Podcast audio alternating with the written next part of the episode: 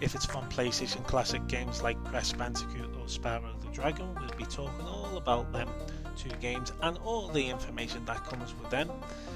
Also, we'll be talking about RPG games and what favourite games we do play and we recommend to you.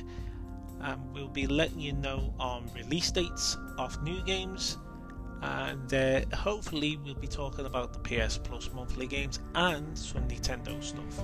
And if you're a big fan of Marvel and the Avengers, we'll be talking about that as well. And we also can't wait for episode 1 to be released, which is coming pretty soon. And it's with me, myself, James, and Phil, and we just can't wait for you to see it.